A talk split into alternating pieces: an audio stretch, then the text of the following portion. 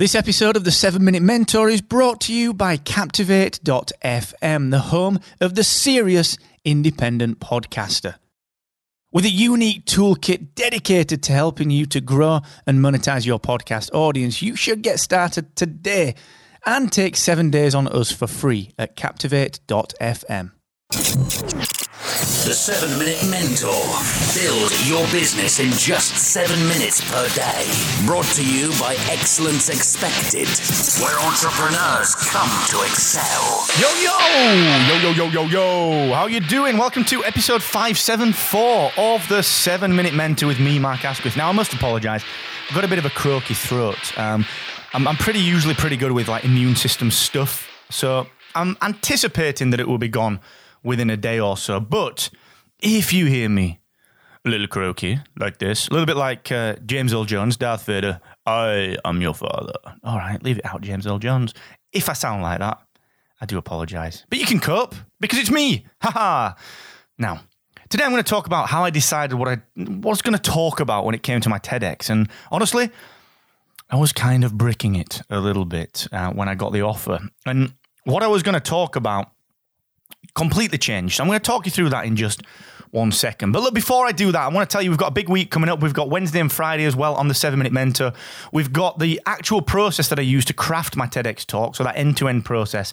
And then on Friday, I'm going to talk to you about editing because editing is one of the biggest issues actually when it comes to crafting anything. You know, what do you take out? Whether that's software like we're doing when we're building the Captivate platform or whether it's a talk, whether it's a podcast, you know, whether it's a story, it doesn't matter what it is. You know, it's what you take out that is just as important as what you, as what you leave in, and that's very, very difficult. So that's the week rounded out. I've got my free coaching on Friday, of course, where I'm going to be diving deep into these questions that I receive from the community and digging deep into some of this content as well that I've spoke about on the Seven Minute Mentor. So come along to that 4 p.m.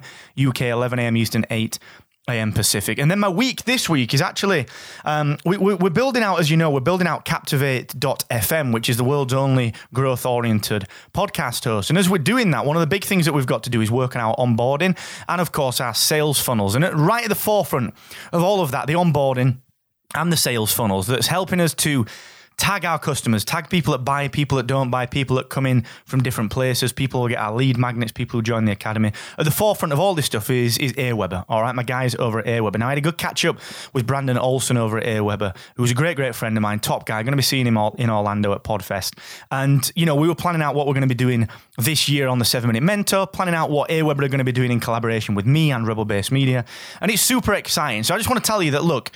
Email marketing needs to be at the center of everything that you are doing. If it's not, you're leaving money on the table. And Aweber, you know, I give them my money every month. I trust them that much. Okay. They've helped me to build these businesses. So I want you to join them as well. All right. Just just go and put your trust in them like I do. Go and check it out. Excellence-expected.com forward slash Uh, Aweber. Now, being on a world stage via TEDx talk is really, really daunting. Honestly, I was kind of, I not really get nervous, but I could feel that antsiness creeping in. I could feel like, you know, I don't know if you like me, but I wake up most mornings at about 3.34 a.m. That's probably three or four rounds of REM sleep for me. I've, do, I've done a full REM cycle three times, and I wake up and I'm wide awake for maybe 20 minutes. And I can always tell when there's something on my mind.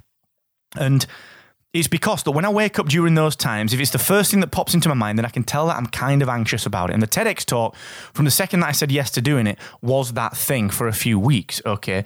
Only until the point that I decided what I was going to talk about. Now, the TEDx talk that was being run by uh, the fantastic Dominica, uh, the, the theme for that was the big picture, all right? The big picture. So initially, what I thought to myself was, well, you know, obviously I'm in business. I, am in a startup, I'm in a tech startup, albeit a bootstrap tech startup, which is really fucking hard.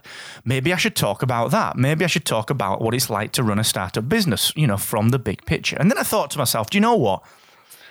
For a TEDx, that doesn't feel like me. And I love talking about startups. I love helping you and educating you and telling you what I'm doing in terms of building my business so that you can do the same thing. But it didn't feel right. It didn't feel right.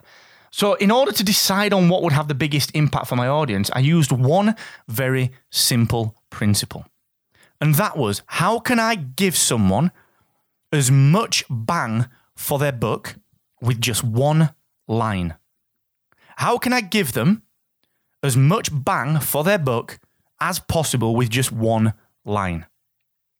That is why the title of my TEDx talk ended up being Choose Happiness choose control because they're kind of juxtaposed, aren't they? If you think about it, being a control freak, being massively in control, can often mean that you forego your happiness in order to be that control freak. You, you, you strive for perfection. And I wanted to kind of juxtapose those two together so that people were looking at that, looking at that and thinking, oh, okay, this is kind of curious. And what I did, and I'm going to talk about this on Wednesday's episode 575 when I, when I came to crafting it, I basically just went in with that mindset. What can I do to give someone such a smack in the nose with the last line of the talk that they will remember it forever? If they need that guidance, how can I give them that much of a smack in the face with the last line that they'll remember it forever? Now, if you go and search YouTube or go to excellence-expected.com forward slash speaking, search YouTube for my name as well, you're going to find the TEDx talk. Go and skip right to the last line. The last line is the title. Choose happiness, choose control. Okay? Could I have talked about work? Yes. Is kind of work and business in there? Well, it's in there, but it's only in there as a byproduct of something else. All right? It's not there as the main crux of what I'm talking at. No.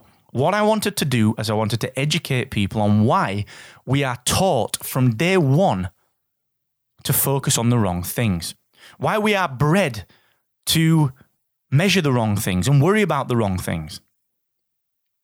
When all we really need to be doing is striving for the control that will allow us to become happy.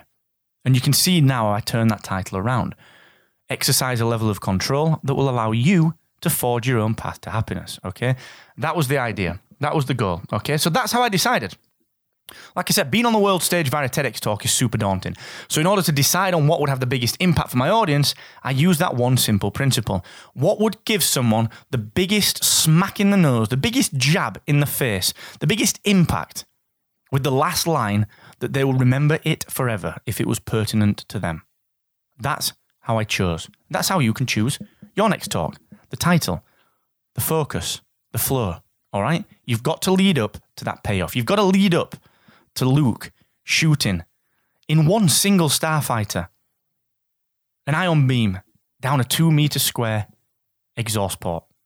You've got to leave them with that climax, that, oh, there's the payoff, there it is. And importantly, you've got to set that up.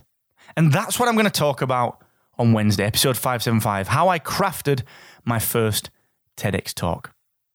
So until then, thank you so much for joining me. I'll see you hopefully on the free coaching on Friday, 4 p.m. UK, 11 a.m. Eastern, 8 a.m. Pacific. Go and check me out on Instagram for some behind the scenes at Mr. Asquith. And until next time, never forget the more you expect from yourself, the more you will excel.